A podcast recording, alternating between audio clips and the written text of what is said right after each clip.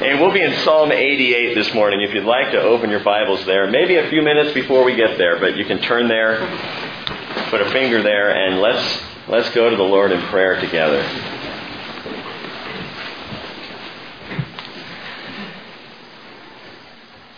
Father, we're thankful to be here. We're thankful we have a place where we can meet and, uh, and hear your word, share this together. We're thankful, Lord, we can worship you, that we have the freedom still to do so. We're thankful, Father, for what you are doing and how you, how you oppose, Lord, the darkness in this world. We're thankful that there is truth. And we're thankful, Lord, that, that we have opportunity to hear the truth. And I pray, Father, every ear would be open this morning. And every heart would be ready to receive. Lord, I read a, a quote this morning. Uh, someone saying that these are hard times, but they are not the end times. And Lord, I, I disagree. I think the signs of the times are very clear. And so I pray in these last days, Father, you would encourage your church.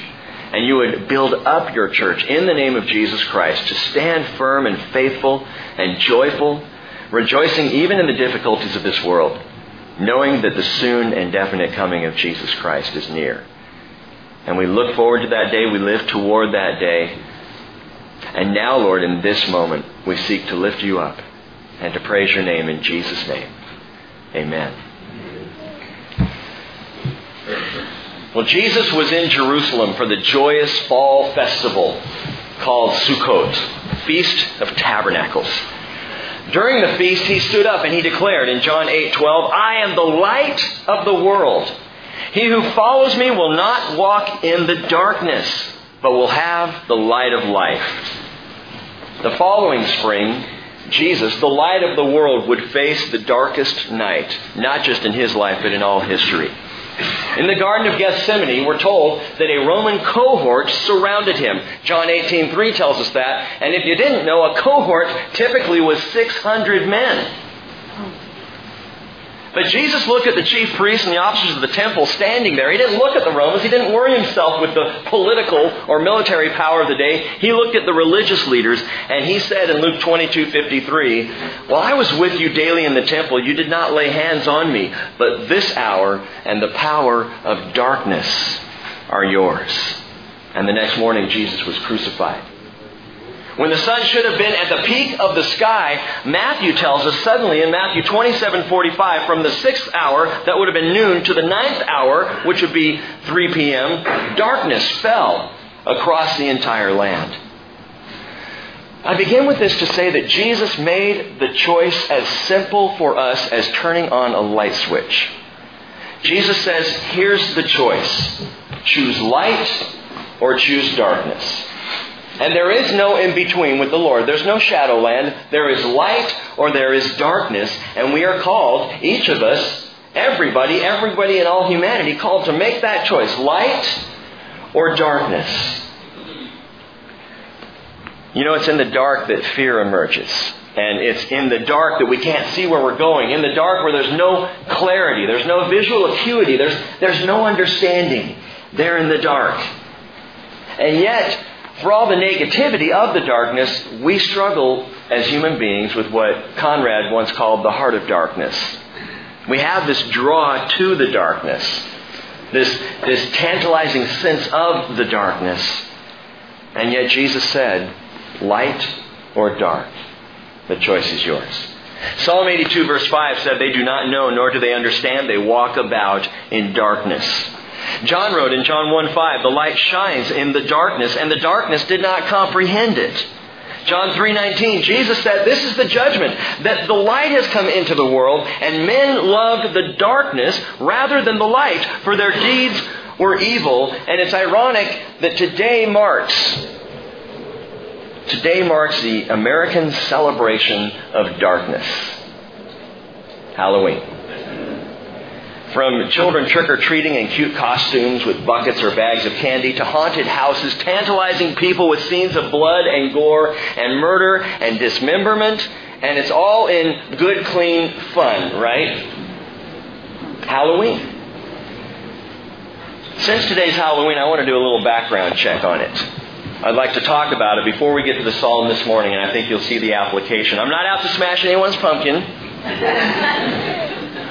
And I want to give you background for me, my family, and, and, and truly I grew up with Charlie Brown Halloween.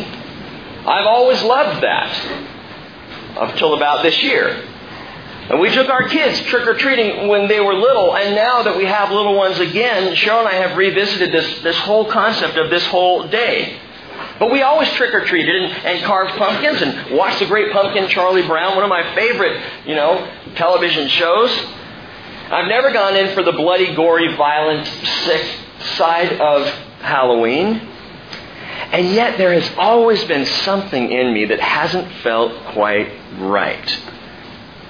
And what I think most people tend to do is just let that uh, not quite rightness, we just kind of will shove it aside, because you know what? Snoopy is cute. Charlie Brown's funny, and it's just pumpkins, man. So I want to talk about this a little bit. Three things to know. The roots of Halloween. Number one, the roots of Halloween. Centuries before the light came into the world. Hundreds of years before Christ, the ancient Celtic people in, observed a festival. And that festival is called, or was called, Samhain. Samhain, uh, if you're spelling it out, it's actually spelled out S A M H A I N. Looks like Samhain, but it's Samhain. And that was every October thirty-first. They would celebrate this, the ancient Celts. It was on the eve of the Celtic New Year. And it always marked the end of the fall harvest and the beginning of the winter season. They really only looked at the, at the world in terms of two seasons. The summer season, spring-summer season as one, and then the, the winter season as the other. And so on this New Year's Eve for the Celts, they believed the power of the sun was giving way to a time of prevailing darkness. On this night, the Celts believed that the veil between the living and the dead was at its thinnest, which would allow those who had departed before, the spirits of the dead or evil spirits, to cross literally into this world, crossing that veil.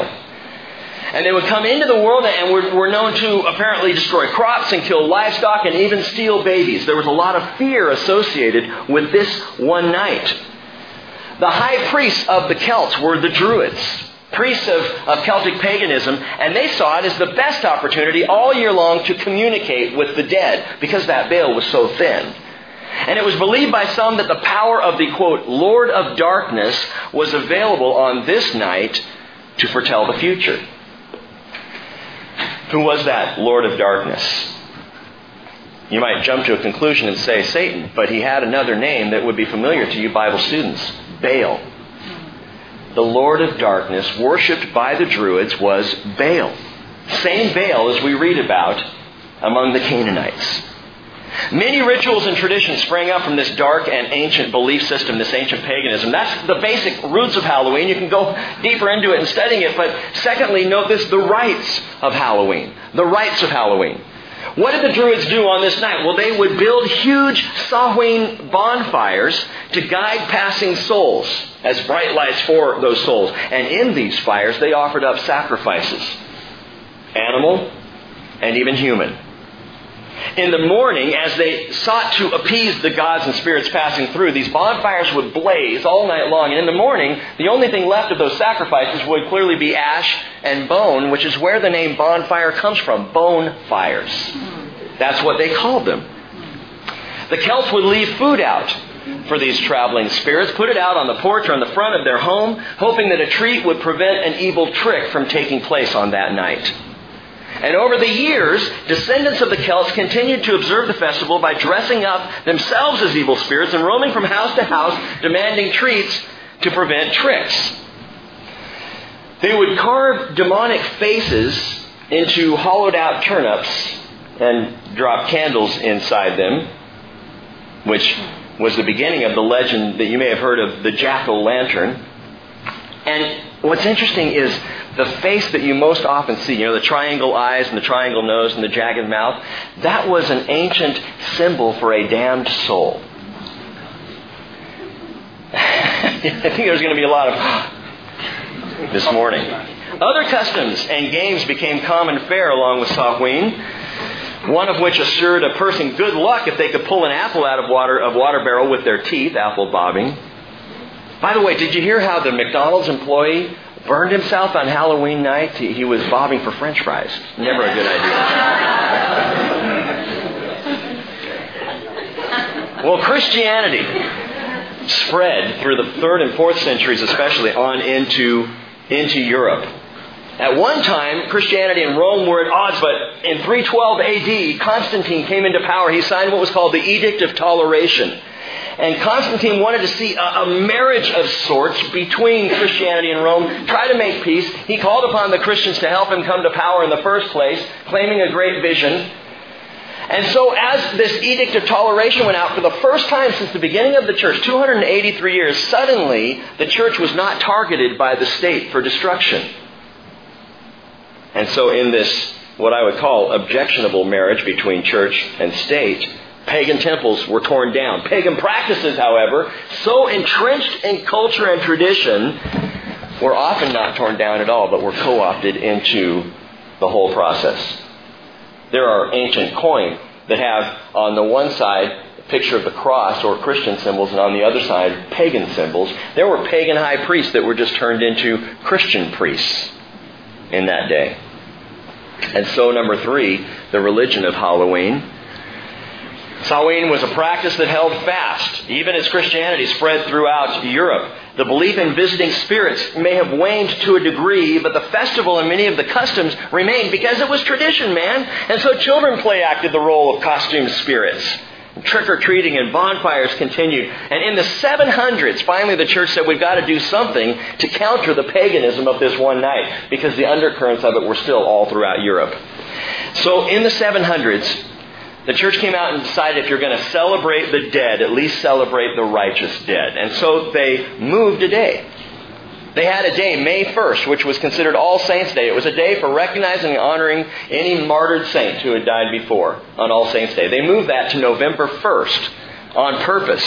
All Saints Day would now be November first, making October thirty-first, All Hallows' Eve. Put it together, the marriage of All Hallows' Eve and Samhain, Halloween. And that's where we get our background. What about today? I mean, come on, this is America, man. And it's just fun and games, and it's just, you know, kids getting candy, and isn't Halloween harmless? Isn't it just a harmless fall festival in America? Is toying with the darkness really that big a deal? That's the question I've asked but refused to answer for years and years and years. As Moses was speaking to the people of Israel, God told Moses to tell them, Deuteronomy eighteen, verse nine, when you enter the land which the Lord your God gives you, you shall not learn to imitate the detestable things of those nations. There shall not be found among you anyone who makes his son or daughter pass through the fire, one who uses divination, one who practices witchcraft, or one who interprets omens or a sorcerer, or one who casts a spell or a medium or a spiritist, or one who calls upon the dead. For whoever does these things is detestable to the Lord, and because of these detestable things, the Lord your God will drive them out before you. And that was Old Testament law. And you might say, but Pastor, we're not under law. I agree, we're not. But has God's heart toward evil changed? Would we still today expect God to say, these are evil and detestable practices, and if it's detestable to the Lord, do we want to have anything to do with them? At the end of the age when Antichrist's world capital of Babylon falls, Revelation eighteen twenty-three tells us, the light of a lamp will not shine in you any longer, and the voice of the bridegroom and the bride will not be heard in you any longer. That's speaking of the church. The voice of the church will not be heard in you. For your merchants were great men of the earth, because all the nations were, listen, deceived by your sorcery. And in her, that is Babylon, Babylon, the root of all pagan nations, in her was found the blood of prophets and of saints and of all who have been slain on the earth. Nowadays, neo-paganism is on the rise, even to the point where among young people it's cool Neo-paganism, witchcraft, Satanism, sorcery, spiritism, and the like is on the rise in an alarming way in America. And many, in fact an increasing number, in America and across in Europe, see Halloween again as a great time for spell casting, sacrifices, incantations, and the practice of the powers of darkness, all demonic. And if you don't think that human sacrifice is happening on Halloween, you need to read the newspapers. You need to wonder why children still disappear. Why things happen. And things that wouldn't even be talked about in the news, such as children who are raised in satanic families for the purpose of being sacrifices. And this is all very, very real. We're out trick-or-treating, and there are children that are losing their lives in demonic sacrifice, even today. First Corinthians chapter ten, verse twenty tells us the things which the Gentiles sacrifice, they sacrifice to demons and not to God. And I don't want you to become sharers in demons. You cannot drink the cup of the Lord and the cup of demons. You can't partake at the table of the Lord and the table of demons. Paul said in Ephesians five, verse eight, for you were formerly darkness, but now you are light in the Lord. Walk as children of light, for the fruit of light consists in all goodness and righteousness and truth, trying to learn what is pleasing to the Lord, the fruit of light. Last night, if you were here, we had the, the Fall Harvest Festival. It was not a ha- Halloween party as such. It was a harvest festival, and the harvest focused on was the fruit of the Spirit, and it was wonderful. And there were, a, there were dozens of kids here. The turnout was awesome, and if you were here, you saw this. And this barn was looked very different. It was it was joyful, and it was fun, and there were games for the kids, and there were these nasty corn dogs, and there was stuff to do. And the kids went around, and they played the games, and they, and they got the candy, and, and over in the, the modulars there, there were there were different crafts that the kids can do, all focused on the fruit of the Spirit. In fact, everywhere you looked, there was the fruit of the Spirit listed. Leslie did a marvelous job in putting this all together. In fact, if you see her this morning, tell her, good job. Because the focus, again, it just completely... And I was a little I was a little tentative, especially over this last month as I've been thinking about these things and studying, thinking, what, you know, what are we doing in the barn? And it was it was all about light and goodness and truth. First Thessalonians five five says, you are all sons of light and sons of day. We are not of night nor of darkness. First Thessalonians five twenty-two, Paul said, abstain from all appearance of evil. Third John eleven, beloved, do not imitate what is evil, but what is good. The one who does good is of God. The one who does evil has not seen God. On Halloween night, many Satanists, witches, practitioners of witchcraft participate in, in a ritual called drawing down the moon, in which the chief witch in a coven becomes a channel for the moon goddess. And during this ritual, all participants are what they are called sky-clad. That is, they're naked. And often either an animal or, as I shared before, a human infant sacrifice occurs. I remember the first time that I really kind of had a check in my heart about this so-called holiday. It was years ago when I went to Knott's Berry Farm's Halloween Haunt. Southern California, the amusement park Knott's Berry Farm would have every uh, Halloween season a Halloween haunt where the whole park became spooky and, and creepy. And we went, and and, uh, and I was a little bit older when I went, and I had gone as a kid. And I'm walking through the park, and there, you know, there's scary things happening, ooh, you know, frightening, and, and all in, again, good, clean fun. And then I wandered into Camp Snoopy, a, a section there of Knott's Berry Farm. In fact, it's the children's section with the little kid rides. And up and down both sides of the thoroughfare were palm readers and fortune tellers. Real ones. You could pay to have your palm read. And I just went, okay, fantasy, fun, play, meeting something real going on. And that was the first time, I think, in my life I went, I'm not sure about this. This week, and it, it was hard to even take Naomi to school. My daughter Naomi is in kindergarten at Fidalgo School. And every day from Monday through Friday, driving up to drop her off at school, there was a witch to greet the children. It was one of the teachers dressed in a witch costume. Pointed hat, you know, uh, cartoonish, but a witch nonetheless, trying to get all the kids and their parents to sign up for the Halloween Carnival Festival that happened Friday night. And it's a big deal. And there was money to be made for the school. And there's a lot of, you know, booths all the way around, and, and a haunted house that, that does feature gore and dismemberment and death. and darkness, and we didn't go. And you know what struck me this week? Halloween is a big deal, but we're not allowed to celebrate Christmas. What's up with that? Wait a minute. They are both religious practices, and that's what we need to understand. Both are focused on religion. It just depends on which religion you're looking at. I'm a daddy whose kids love candy, just like many of you. But something is wrong, and to keep ignoring it is just foolish. Psalm eighty-eight. Psalm eighty-eight. Look at the heading of the psalm. A song, a psalm of the sons of Korah, for the choir director, according to Mahalat Leonat, a Maskil of Heman the Ezrahite. Heman is the author. It's not the Heman who is the singer-psalmist, who we read about in earlier passages. This is a different Heman. It's also not He-Man, the master of the universe. That's a different guy. This Heman is a man who is the son of Zerah and one of the wisest men in the days of Solomon. In fact, First Kings four tells us in verse thirty, Solomon's wisdom surpassed the wisdom of all the sons of the east and all the wisdom of Egypt. He was wiser than all men, than Etan the Ezrahite, Heman, Calcol, Darda, the sons of Mahal. So Heman is listed there as one of the wise men. And as Solomon is described, it's said that Solomon was even wiser than Heman. So this is a wise man that we're looking at here.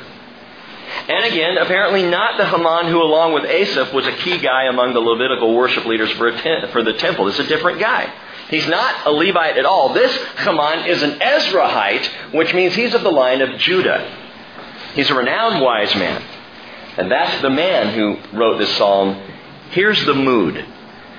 The psalm is written, note this, according to Mahalat Leonot, which describes the mood with which this psalm was supposed to be sung or played. Mahalat means whirling around or writhing in labor pain. Leonoth means afflicted, oppressed, and weakened. Peppy song. You know, play it like you're in labor, boys. That's what this is about. Pain and writhing and affliction and weakness. And that's how this song is to be presented, with heartache and depression. Indeed, Psalm eighty-eight is the gloomiest and most depressing of all the Psalms. It speaks from the deepest place of sorrow in what is otherwise a book of praises. Watch this, verse one. O Lord, the God of my salvation, I have cried out by day and in the night before you. Let my prayer come before you. Incline your ear to my cry, for my soul has had enough troubles. And my life has drawn near to Sheol. I am reckoned among those who go down to the pit. I have become like a man without strength, forsaken among the dead, like the slain who lie in the grave, whom you remember no more, and they are cut off from your hand. You have put me in the lowest pit, and in dark places, in the depths. Your wrath has rested upon me, and you have afflicted me with all your waves. Psalm eighty-eight is unique in all the Psalms. Other Psalms describe hurt and sorrow and pain and difficulty. But this one, unlike any other, offers pain with no relief. Crisis with no response. Sorrow with no comforting or happy conclusion whatsoever. Truly, it's a psalm of the pits. Now, to his credit, the voice of this psalm ascribes everything to the Lord. Not so much in blaming, but in recognizing the only way out of the pit is by the power of God. So he's crying out to God. So, and I went over and over the psalm going, okay, Lord, what is the redeeming factor here? It's so depressing. What lifts us up even as we read this? And the only thing at first that I could come up with was that it was directed to God. But aside from the direction of this prayer, it is gloomy and depressing, and nothing comes out of it that would make you feel like there's resolution here. All, all that we can see is that God is the God of his salvation. Well, verse eight going on, you have removed my acquaintances far from me. That is, I'm alone. You've made me an object of loathing to them. I'm dejected, he says. I'm shut up and cannot go out, so I'm alone, dejected, I'm closed in. And then he said, my eye has wasted away because of affliction. I have called upon you every day, O Lord. I have spread out my hands to you. And isn't that just the way of depression? I mean, that is a great description of depression right there. You feel alone, dejected, closed in, and unable to see beyond your sorrow. Just in a dark place. Now, Paul said in Second Corinthians four seventeen that momentary light affliction is producing for us an eternal weight of glory far beyond all comparison. And while that's absolutely true, when we sit in the darkness of the pit, the affliction rarely feels momentary. And perhaps you've been in that place where you were sorrowful and didn't seem like there was any way out. Perhaps you even went to a church on a Sunday morning and you heard the pastor preach that verse.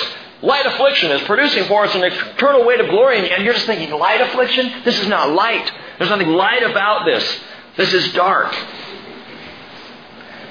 Let the Word assure you that even in the place of greatest pain and sorrow and struggling and darkness, that there is a coming joy. Psalm thirty verse five, his anger is but for a moment, his favor is for a lifetime. Weeping may last for the night, but a shout of joy comes in the morning. Romans eight eighteen, Paul said, I consider that the sufferings of this present time are not worthy to be compared with the glory that is to be revealed to us. Further down in that same passage in verse thirty-seven, he says, in all these things we overwhelmingly conquer through him who loved us. And Peter said in First Peter one five, you are protected by the power of God through faith for a salvation ready to be revealed in the last time. In this you greatly rejoice, even though for now, for a little while, if necessary, you have been distressed by various trials. So even in the worst of the worst situation, the Word of God declares the morning is coming. At your worst, know that light will dawn. Joy comes in the morning. The end is near. Now the thing is, as Heman writes, when I am in the pit of darkness, verse nine again, my eye has wasted away because of affliction. What does that mean? It means it's hard to think clearly or see straight. When you're in the midst of it, even all these things are hard. It's, it's hard to get to wrap your arms around it. And Jesus said in Matthew six twenty-three, he said, if your eye is bad, your whole body will be full of darkness. If then the light that is in you is darkness, how great the darkness. Think about that. I mean, that's, that's a powerful word. If your eye's bad, your body will be full of darkness. And if the light that's in you is darkness, how great is that darkness? You can't even receive the light. The light is shown in the darkness, and the darkness has not understood it. As John wrote. Verse ten, Heman, writing here, cries out and asks five questions that are all very depressing. Will you perform wonders for the dead? Will the departed spirits rise and praise you? Will your loving kindness be declared in the grave, your faithfulness in Abaddon? Will your wonders be made known in the darkness and your righteousness in the land of forgetfulness? He says. And these questions in the Hebrew suppose a negative answer and are, in a way, a ruling on all things dark. Because it's in the darkness that it is difficult to see any good. It's difficult to see at all. Can we go to the darkness for answers in life? People do. Or they think they will find answers there. Can we go and in the darkness discover wonders or revelation or righteousness or loving kindness? Are these things found in the darkness? Absolutely not. So why do we go there so often? Why would we celebrate the darkness at all if nothing good can be found in that place? Verse thirteen. But I, O Lord, have cried out to you for help, and in the morning my prayer comes before you. A little bit of light there. O Lord, why do you reject my soul? Why do you hide your face from me? I was afflicted and about to die from my youth on. I suffer your terrors. I'm overcome. Your burning anger has passed over me. Your terrors have destroyed me. They have surrounded me like water all day long. They have encompassed me altogether. You have removed lover and friend, or literally friend and companion, far from me. And my acquaintances are darkness. Hmm. Why does the Lord allow such a psalm to be inserted in the book of praises, especially in this section of the book of praises, the sanctuary psalms? Why here, Lord? The rabbis have a context for this psalm. And as you look at it, I believe you'll see the truth in it. It is believed, in fact, that Heman is not speaking from his own heart at all. In fact, he's doing something completely different than what you might have expected. Look back at the heading again. The heading, it says, note this, a maskil of Heman. It's a maskil. What's a maskil, Bible students? A teaching psalm. This is not a cry of the heart. This is not a shout of sorrow. This is not a, a prayer psalm. It's a teaching psalm. It is written to teach a lesson. It's not desperation. No, it's instruction. How so? Heman didn't write this about himself. In fact, he wrote it about a different person, another man in Israel's history, a man who literally found himself in the pit, and that man's name was Joseph. Not Job. I know it sounds kind of like Job. But this is a story of Joseph. Remember the story? Favored son of his father Jacob, favored among the twelve boys there. And his dad gave him that beautiful coat, which may have been colorful, but more important than colorful, it had big sleeves. It was a big-sleeved coat. Why? Because big sleeves in those days were often used to, to hold a manifest of some kind of property or things, and someone who was in charge, who had authority, could pull out of the sleeves and write and, and keep things in the sleeves that were important for the family business. Joseph is given this authority, and his brothers hated him for it. But it got worse. He had some dreams. Genesis thirty-seven, verses five through eleven. Joseph first had a dream, and he told his brothers, he said, I dreamed we were all out in the field, and we were tying up the sheaves, those stacks of wheat. And he said, all of a sudden, all of your sheaves started bowing down to my sheaf. And they hated him for it. And then he had another dream. You know, I, I I don't know, was Joseph just naive that he kept sharing these dreams? I had another dream, guys. Come and hear about my dream. Oh, Joseph, this is not going to go well for you. He said, I had a dream that the sun and the moon and the stars were all bowing down to me. And his brothers were disgusted, and they really, they really hated him. So in Genesis thirty-seven, verse eighteen, it says, when they saw him from a distance and before he came close to them, they plotted against him to put him to death. They said to one another, here comes this dreamer. Now then come and let us kill him and throw him into one of the pits. It's a psalm of the pits, right? Let's throw him into one of the pits, and we will say a wild beast devoured him, and then let us see what will become of his dreams. But Reuben heard this, the oldest, and he rescued him out of their hands and said, let us not take his life. Reuben further said to, him, to them, shed no blood, throw him into this pit that is in the wilderness, but do not lay hands on him, that he might rescue him out of their hands to restore him to his father. So of all the sons, at least Reuben had the right heart. He still was going to stick his brother in a pit, but he thought to later go back and rescue him and pull him out. So it came about, verse twenty-three, when Joseph reached his brothers, that they stripped Joseph of his tunic, the varicolored tunic that was on him, and they took him and threw him into the pit, and the pit was empty, without any water in it.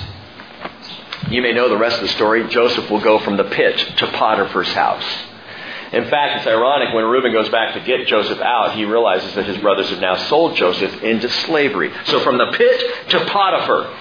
He becomes a slave in Egypt, picked by the captain of Pharaoh's bodyguard, Potiphar, who is a, a ladder-climbing, a success-climbing man. But he sees potential in Joseph, and the Lord is with Joseph. And very quickly, Joseph rises in Potiphar's house until he is in charge of everything except Potiphar himself. Joseph has full charge of the whole house. Enter Missus Potiphar. Day after day, she comes on to Joseph. Day after day, he refuses her, and finally she makes a grab for him, and he runs, which is one of the wisest things. In fact, the Bible says, flee sexual temptation. Run from it. Turn and run the other direction when that situation presents itself. And that's what Joseph did. Unfortunately, she caught him by his outer garment and held on to it for false evidence and showed it to her husband and said, see, he was here and he attacked me. And so Joseph goes from the pit to Potiphar's house to prison. And now he's back in the pit. How do you track all that? How, how do you believe in that kind of a situation that God is for you, when every time you turn around, you're getting stuck back in the pit? Genesis thirty-nine, nineteen through twenty talks about that. And he'll stay there, Joseph stayed there in that pit of prison for two solid years, until finally he's called upon to interpret a dream for Pharaoh, because he does some interpreting in prison. And you know the rest of the story, that David goes from the pit to Potiphar to prison and then to Pharaoh. He ends up second under only Pharaoh over all of Egypt. It's a marvelous story. And only God could do something like that. Psalm eighty-eight, this haunting psalm, is not of Heman. It's a teaching on the life of Joseph. It's why it's negative. It's why it's depressing. It's why it speaks of the pit. If you stop with the rabbis, this psalm is all about Joseph. If you stop with the rabbis. We're not going to do that, because I believe this psalm is about someone else. Though it speaks historically of Joseph, it speaks prophetically of Jesus Christ. Verse one. O Lord, the God of my salvation. O Lord, the God of my salvation. What does the name Yeshua mean? It means, O Lord, the God of my salvation. It's almost as though Jesus' name is imprinted in the first verse of this psalm. Yeshua, Yah, Shua, Yah from Yahweh, the Lord, Shua of my salvation. So Jesus' name begins right here. And by the way, the early church fathers understood this about this psalm. From the earliest records we have, uh, second only to the book of Acts, we know the church always read Psalm eighty-eight. This was the chosen psalm to be read on Good Friday, because it's a psalm of the darkness of the pit. And Jesus was there. Remember, he said to the to the leaders, while I was with you daily in the temple, you did not lay hands on me, but this hour and the power of darkness are yours. And Jesus would go into the very pit of darkness itself as he was taken and crucified and killed. From that point in the garden, Jesus was taken and he was led to the house of Caiaphas. Now, I don't remember if we talked about this on a Wednesday night or a Sunday morning recently, but there's something interesting there in Jerusalem, the house of Caiaphas. That location has been has been excavated. And they're pretty certain that it is the house of Caiaphas, based on markings found there, based on its location there in Jerusalem, based on the style of the house and everything else. They look at that and they are pretty sure this is Caiaphas' house. And there in the house, archaeologists discovered at first what they thought was a large cistern, which, you know, a, a well-to-do person could have in their house, a large holding tank for water. The problem was that the walls, the walls themselves were not plastered over. They would have to have been plastered over to hold water, so it couldn't be a cistern. And then someone suggested, well, perhaps a granary, but other evidence showed that not to be the case. And then they made an interesting discovery. Up in the ceiling part of the walls, there in that pit, there were notches. The same notches that archaeologists have discovered in other places, left over from a hand crank, but not a crank to lower a bucket, a big crank to lower a human, to lower a person into this pit. And that's where they realized this was a dungeon, a holding cell, the pit. And Jesus was most likely, when taken to Caiaphas' house, was most likely lowered into that pit. Those of you who went to Israel with us on our last trip, we stood there and we looked around in there. And it was a a haunting place to be, to think about the fact that our Lord may very well have spent some of the last hours of his life in that pit of darkness. Now, if you go in there, there, there are openings in the top and there are kind of windows and you can see out. There would not have been that at all. There's a stairway to get down to the bottom of it. That would not have been there either. Added later. It was discovered by the Byzantines, who recognized this location, again, as Caiaphas' house. O Lord, the God of my salvation, I have cried out by day and in the night before you. Let my prayer come before you. Incline your ear to my cry, for my soul has had enough troubles, and my life has drawn near to Sheol. I'm reckoned among those who go down to the pit. He knew they already wanted him dead. They had wanted him dead for a long time.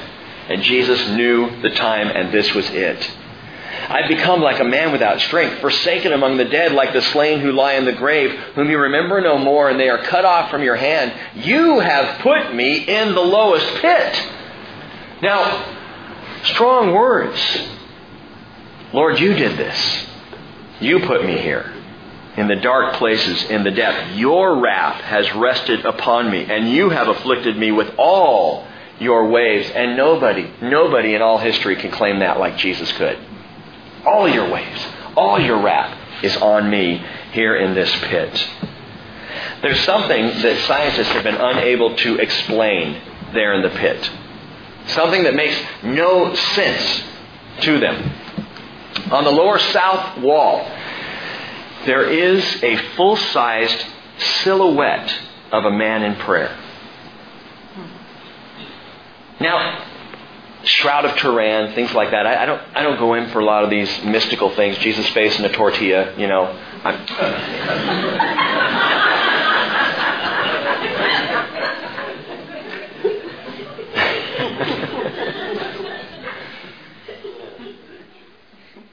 But this silhouette on this wall is not carved. It was not made by flame or fire. It's not painted on. It is not there by any means known to science. And it's it's a very obvious silhouette if you look at it. You can, you can Google it, go online and look at, at pictures people have taken of it. And to look at that, a silhouette of, of a man kneeling in prayer. And I have to wonder, and I'm just wondering, and please don't take this as, you know, doctrine, but I have to wonder if it's possible that the light of the world could actually have left that imprint when he was in that place of such utter darkness. Jesus in the pit, verse eight, you have removed my acquaintances far from me. Truly, Jesus was all alone. You have made me an object of loathing to them, dejected among all people. I am shut up and cannot go out, as would be the case lowered into that pit. There was no way out. My eye is wasted away because of affliction. I have called upon you every day, O Lord. I have spread out my hands to you. And, and again, who else could pray that but Jesus? Every day of his life, he called upon the Lord. Every day he was in prayer to the Father. Now, I love these next few verses because while the Hebrew author for Joseph may have assumed a no answer, Jesus assumes a yes. Will you perform wonders for the dead? Yes. Will the departed spirits rise and praise you? Yes. Will your loving kindness be declared in the grave, your faithfulness in Abaddon? Yes, Jesus would go and declare the truth in the three days of his death. Will your wonders be made known in the darkness? Yes. And your righteousness in the land of forgetfulness? Yes.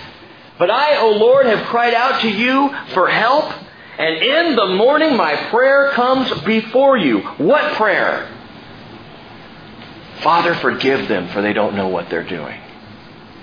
In the prayer, in the morning, Jesus' prayer would have gone up to the Lord. Forgive them, Lord, and would be heard. Father, Lord, why have you forsaken me? He cried out.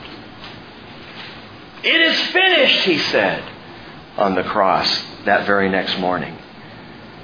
Oh, Lord, why do you reject my soul? Why do you hide your face from me? Or again, my God, my God, why have you forsaken me? Jesus said. Imagine that place, the light of the world in utter blackness, utter darkness, no light whatsoever in that dungeon. I was afflicted and about to die from my youth on. He knew what man wanted to do to him. I suffer your terrors. I am overcome. The cross, gang, the worst terror of the cross was the wrath of God. It wasn't the nails of man or the wood of the Romans or even the scoffing and mocking of the Jews. It was the wrath of God, the terrors, the most terrifying thing anyone could ever face as Jesus faced it on the cross. Your burning anger has passed over me. Your terrors have destroyed me. Note that he says burning anger. Jesus was the ultimate sacrifice, just as the sacrifices were placed on the altar and burned before the Lord. They have surrounded me like water all day long. They have encompassed me altogether, and you have removed friend and companion far from me. And my acquaintances are in darkness. This is why this psalm ends in darkness, because while historically it reminds us of Joseph, the suffering servant who went into the pit to save his people, prophetically it is Jesus, the suffering servant, who went into the pit of death to save all people who would call on his name.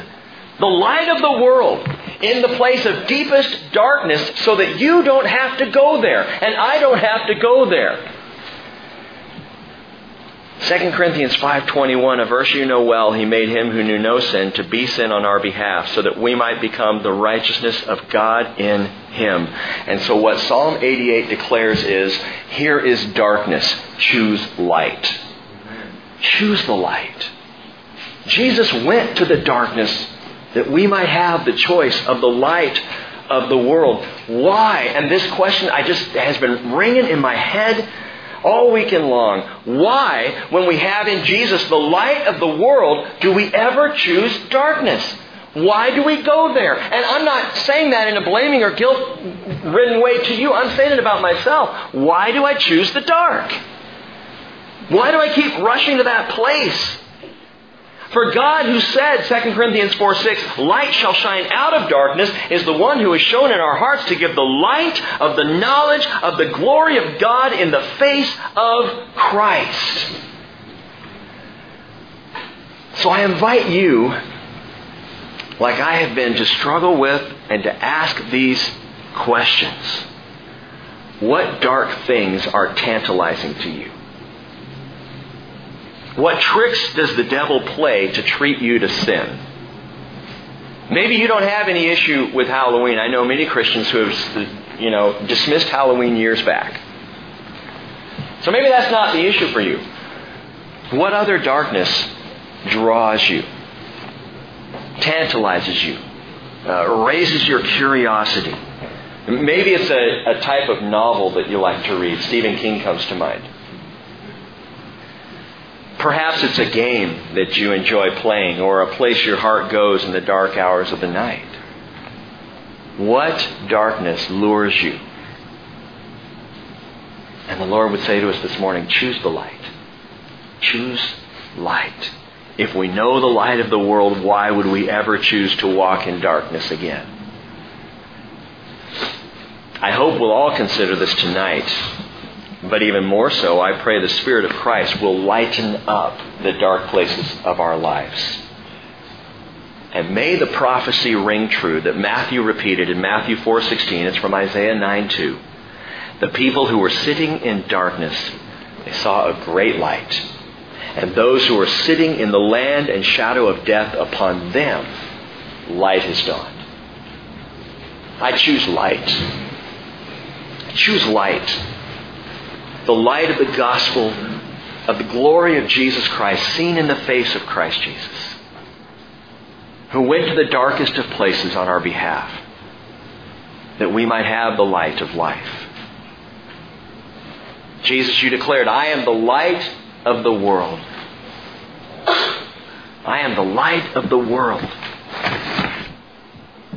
And he who follows me will not walk in the darkness. Lord, take us from the darkness and into the place of light, joy, righteousness, and truth. And I pray, Lord, that your Spirit will speak against those things that are dark in our lives. That your light will shine into the shadows and the nooks and the crannies and those hidden places. And you will reveal those hidden things to us, even the ugly things, that we might repent of them and simply walk in light with you. For we know, Lord, if we're walking in the light, as you are in the light, we have fellowship with one another. And the blood of Jesus Christ cleanses us from all our transgressions. Praise you, Father, in Jesus' name. Amen.